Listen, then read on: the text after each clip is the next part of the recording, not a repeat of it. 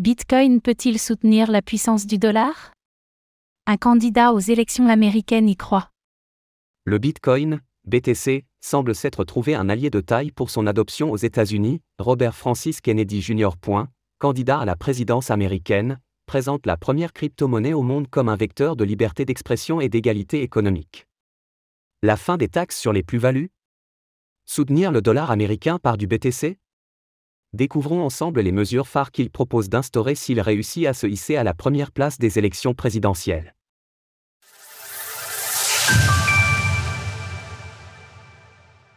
Du Bitcoin, BTC, dans les bons au trésor. Pendant que Joe Biden a entamé la seconde moitié de son mandat depuis janvier dernier, certains candidats à l'élection américaine de 2024 commencent à présenter leur programme. Parmi eux, un candidat sort du lot par ses positions atypiques sur le Bitcoin, BTC, Robert Francis Kennedy Jr., candidat à la présidence du côté des démocrates, il souhaite soutenir l'économie américaine à l'aide du Bitcoin. L'une de ses principales mesures est la création d'un système de soutien au dollar américain par un panier composé de devises, de métaux rares et de Bitcoin. Mon plan serait de commencer très, très petit, peut-être que 1% des bons du trésor émis seraient soutenus par des devises fortes, par de l'or, de l'argent, du platine ou du bitcoin. Si cette stratégie s'avère concluante pour l'économie américaine, le candidat à la présidence prévoit d'accroître la présence de ses actifs sur les obligations des États-Unis. Toujours selon le candidat à la présidence, les monnaies fiduciaires, à l'instar du dollar, peuvent avoir un impact significativement négatif sur les populations locales. En outre, il cherche son inspiration chez le 35e président des États-Unis, John Fitzgerald Kennedy, en revendiquant une transformation des politiques monétaires actuelles, aujourd'hui réalisable à l'aide du Bitcoin. Mon oncle, le président Kennedy, lorsqu'il était au pouvoir, a compris l'importance de la monnaie forte et les dangers d'avoir une monnaie fiduciaire pure sans autre option. Il a compris la relation entre la monnaie fiduciaire et la guerre, la monnaie fiduciaire et des projets environnementaux très, très destructeurs, ainsi que ces agrégats géants de richesse et le déséquilibre, les disparités de richesse qui sont le rendement ultime de chaque monnaie fiduciaire.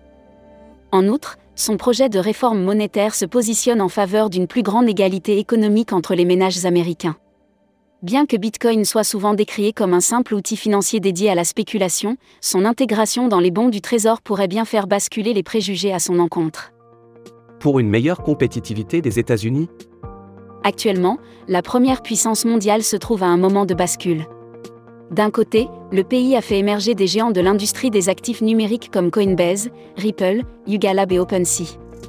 De l'autre, elle mène une politique répressive, par l'intermédiaire de la Security and Exchange Commission, SEC, poussant un certain nombre de sociétés à se délocaliser. Pour éviter la fuite des entreprises vers des territoires plus propices, Robert Francis Kennedy Jr. a annoncé deux mesures phares, ne pas considérer le Bitcoin comme un titre financier, security, et ne plus taxer les plus-values qui lui sont associées. Selon lui, ces deux positions devraient largement accentuer l'attractivité des États-Unis.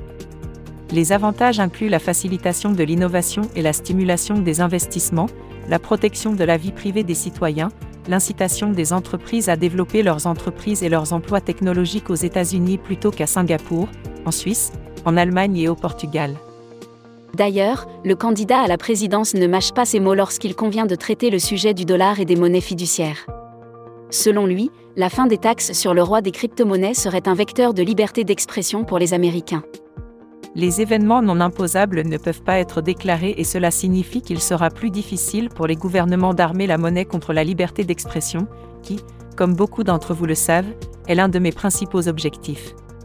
En faisant la promotion du Bitcoin, le neveu de John Fitzgerald Kennedy s'engageait dans une double mission. Tout en améliorant la compétitivité économique et industrielle des États-Unis, il souhaite faire de la première crypto-monnaie au monde un vecteur de démocratie et de liberté pour tous. Retrouvez toutes les actualités crypto sur le site cryptost.fr.